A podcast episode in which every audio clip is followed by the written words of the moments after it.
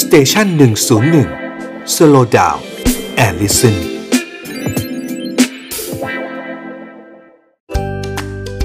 young and strong กับหมอต้นนายแพทย์กฤษดาซื่อรามพุทธ คุณหมอครับ เมลาโทนินคืออะไร ช่วยในการนอนหลับได้จริงหรือไม่ และอาหารอะไรที่มีเมลาโทนินอยู่บ้างครับ เมลาโทนินนะครับอย่างแรกเลยนะครับ สิ่งที่เราต้องรู้ว่ามันคืออะไรก็คือว่าเราต้องรู้ก่อนว่ามันเป็นสิ่งที่ผลิตได้ในสมองของเรานี่แหละครับนะฮะมันคืออะไรนะครับมันคือสารที่หลาย ๆ ท่านทราบดีว่ามันเป็นตัวช่วยนอนแต่จริงๆไม่ใช่นะครับเมลาโทนินไม่ได้ช่วยแต่เรื่องนอนอย่างเดียว เมลาโทนินเป็นสารธรรมชาติที่สร้างมาจากต่อมที่เรียกว่า pineal gland ซึ่งคนละต่อมกับต่อมใต้สมองของเรานะครับต่อมนี้เนี่ยจะไวต่อความมืดและความสว่างจนบางคนเรียกว่ามันเปรียบเสมือนตาที่ 3 ของเรา คล้ายๆ กับพระศิวะท่านมีดวงตาที่3นั่นแหละครับนะฮะหลายๆท่านก็เลยบอกว่าภูมิปัญญาอินเดียสมัยก่อนเนี่ยครับพระศิวะที่บอกว่ามีตาที่3นั้นอาจจะหมายถึง pineal gland หรือต่อม pineal ที่สร้างเมลาโทนินขึ้นมาก็ได้ แล้วทีนี้เมลาโทนินเนี่ยครับมันต่างจากที่เราเคยเชื่อว่ามันช่วยนอนยังไง เมลาโทนินมันมีฤทธิ์ที่สำคัญหลายอย่างเลยนะครับ จากงานวิจัยที่รายงานมาแต่เอาหลักๆ ง่ายๆ เลยก็คือเมลาโทนินเป็นสารธรรมชาติที่ช่วยในเรื่องของการ 1. ต้านอนุมูลอิสระ นะครับจำให้ดีเลยฮะมันช่วยต้านอนุมูลอิสระ มันเป็น antioxidant ที่สำคัญ เป็น antioxidant จากธรรมชาติที่สร้างจากสมอง 2. นะครับมันช่วยต้านการอักเสบในร่างกายได้กลไกที่เกิดโรคต่างๆ ในร่างกายไม่ว่าจะความดันสูงนะครับหรือว่าโรคหวัดแม้แต่โควิดนะครับก็เกิดจากการอักเสบ เพราะฉะนั้นเมลาโทนินมีส่วนในการช่วยต้านการอักเสบได้3นะฮะ คุณสมบัติของเมลาโทนินที่สำคัญเลยข้อนี้ก็คือช่วยในเรื่องของการเสริมภูมิ หรือช่วยในการปรับภูมิให้ร่างกายดีขึ้นเขาเรียกเป็น immunomodulator เพราะฉะนั้นเนี่ยครับเมลาโทนินเนี่ยเหมาะกับในช่วงนี้มากเหมาะกับในช่วงโควิดอย่างมากเลยนะครับไม่ได้แค่ช่วยทำให้ปลอบใจให้หลับ หรือไม่ได้ช่วยคนที่ไปต่างประเทศแล้วกลัว jet lag อย่างเดียวนะฮะ เพราะฉะนั้นเนี่ยหลายๆท่านบอกว่าโอ้ไม่จำเป็นหรอกนอนหลับอยู่แล้วไม่ต้องกินเมลาโทนินไม่ใช่นะครับเมลาโทนินช่วยในเรื่องเสริมภูมิ ช่วยในเรื่องต้านโรคต่างๆ เพราะว่าไม่ว่าจะเป็นโรค อ้วนนะครับเบาหวานความดัน โรคหัวใจก็ตาม ล้วนแต่มีรายงานในงานวิจัยว่าเมลาโทนินมันช่วยช่วยในกลไกไหน ช่วยผ่านกลไกที่เรียกว่าต้านการอักเสบและต้านอนุมูลอิสระ นี่คือหัวใจหลักของเมลาโทนินเลย ทีนี้นะครับคำถามข้อต่อไปก็คือว่า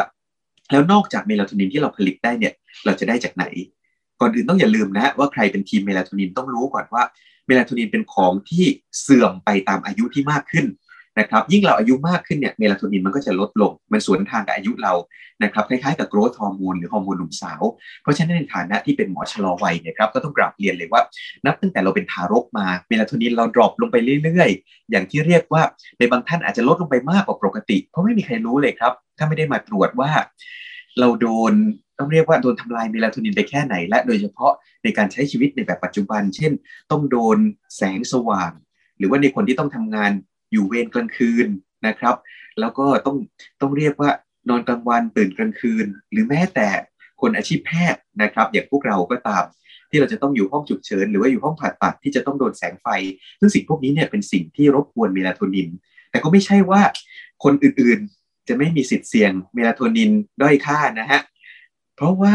แสงจาก สิ่งที่เราใช้อยู่ประจำวันเนี่ยครับมันก็มีส่วนลดเมลาโทนินอย่างมาก หรือมีส่วนไปปิดสวิตช์เมลาโทนินมาก นั่นก็คือแสงจากมือถือครับมือถือโทรทัศน์นะครับการดูซีรีส์ตอนกลางคืน หรือว่าการที่แฟนนั่งดูบอลเปิดทีวีกลางคืน เปิดไฟนอน พวกนี้ล้วนแต่เป็นสิ่งที่ทำลายเมลาโทนินทั้งนั้นเลยครับ ซึ่งการทำลายเมลาโทนินหมายถึงอะไรฮะเราคุยกันไปแล้วเมลาโทนินช่วยอะไรบ้าง การทำลายเมลาโทนินเท่ากับเปิดประตูเรียกโรคเข้ามานะครับ ตั้งแต่โรคแก่ไปจนถึงโรคมะเร็ง ไปจนถึงเรื่องของโรคอ้วน ความดันสูงโรคหัวใจ พวกนี้ล้วนแต่เกิดได้จากเมลาโทนินที่ต่ำหรือว่าน้อยผิดปกตินะครับ เพราะฉะนั้นเนี้ยเรามาดูกันครับว่ามีอะไรที่จะช่วยแก้ไขเมลาโทนินได้บ้างนะครับ มีรายงานจากการวิจัยว่ามีอาหารหลายชนิดนะครับที่ประกอบไปด้วยเมลาโทนิน แต่ขอให้จำง่ายๆครับนะฮะว่าถ้าเราอยากที่จะให้หลับสนิทให้ร่างกายแข็งแรงดีนะครับ ขอให้เลือกอาหารที่มี 2 อย่างคือ 1 มีทริปโตแฟนซึ่งเป็นกรดอะมิโนที่จะไปสร้างเป็นซีโรโทนินและเมลาโทนิน และเมลาโทนินได้ กับ 2 ก็คือเลือกอาหารที่มีส่วนในการที่จะเพิ่มเมลาโทนินนะครับจากงานวิจัยเนี่ยบอกเลยว่าอาหารหลักๆ ที่จะเพิ่มเมลาโทนินนะครับถ้าเป็นในเนื้อสัตว์เนี่ยก็จะมีพวกเนื้อปลานะครับ เนื้อปลา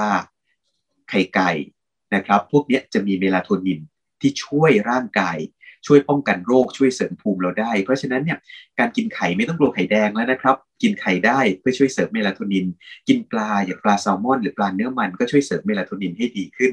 นะครับส่วนในพืชเนี่ยเมลาโทนินจะอยู่ในพวกถั่วต่างๆนะฮะโดยเฉพาะถั่วพิสตาชิโอถั่ววอลนัทมีการศึกษาการให้วอลนัทในหนูทดลอง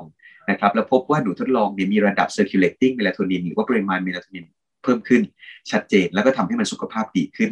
นะครับโดยปริมาณเมลาโทนินที่เหมาะสมในหนูทดลองเนี่ยเขาบอกว่าประมาณ 10 มิลลิกรัมต่อ 1 กิโลนะครับจริงๆแล้วเนี่ยครับเราสามารถที่จะเลือกทานเมลาโทนินได้ทั้งจากแบบเสริมหรือแบบสดอย่างที่บอกไปครับ ใครที่ชอบกินถั่วก็ลองเลือกพิสตาชิโอดู หรือใครชอบกินของหวานก็อาจจะลองเลือกขนมหวานแบบที่มีพิสตาชิโอนะฮะ ส่วนใหญ่มักจะเป็นขนมหวานแบบแขกครับ แถวตะวันออกกลางจะมีขนมแบบที่มีพิสตาชิโอเยอะ อย่างเช่นพวกบัคคาว่า หรือว่าดูแกะอะไรพวกนี้นะครับ ก็จะหวานเจี๊ยบไปหน่อย แต่ถ้าเกิดว่าใครไม่ชอบหวานเจี๊ยบ ก็ลองเลือกทานพวกพิสตาชิโอหรือพวกถั่วต่างๆ ก็ได้ครับ พวกถั่วเมล็ดพืชงาธัญพืชพวกนี้นะครับ มักจะมีเมลาโทนินอยู่ นะครับเพราะฉะนั้นเนี่ยใครที่นอนไม่หลับอยากจะให้นอนให้ดีอย่าลืมนะครับอาหารที่มีเมลาโทนิน หรือทริปโตแฟนก็ได้ อย่างกล้วยนะครับหรือมีการศึกษาว่ามีการใช้น้ำสับปะรด น้ำส้มในการช่วยนอนนะครับหรือว่าอาจจะลองน้ำผึ้งบางก็ได้ครับ เพราะน้ำผึ้งมีส่วนในการไปสร้างเป็นพวกกลุ่มของซีโรโทนินได้นะครับเพราะกลไกการสร้างเมลาโทนินนะครับมันมาจากเริ่มจากทริปโตแฟน นะครับแล้วก็ไปเป็น 5-HT ทริปโตแฟนหลังจากนั้นเนี่ยครับก็ไปเป็นซีโรโทนิน จากเรซีโรโทนินเนี่ยซึ่งเป็นสารที่เรียกว่าเป็นสารรู้สึกดี หรือสารผ่อนคลายหรือ feel good เนี่ยมันก็จะเปลี่ยนไปเป็น N อะซิทิลซีโรโทนินก่อนที่จะไปปลายสุดท้ายก็คือเมลาโทนิน พูดง่ายๆครับว่าถ้าเราเติมทริปโตแฟนให้ร่างกาย เช่นกินกล้วยหอมนะฮะกินน้ำผึ้งกินน้ำสับปะรดกินส้มนะครับ พวกนี้เนี่ยก็มีส่วนในการที่จะช่วยสร้างสารสุข นะครับทำให้เราหลับสบายและที่สำคัญก็คือร่างกายแข็งแรงด้วยครับ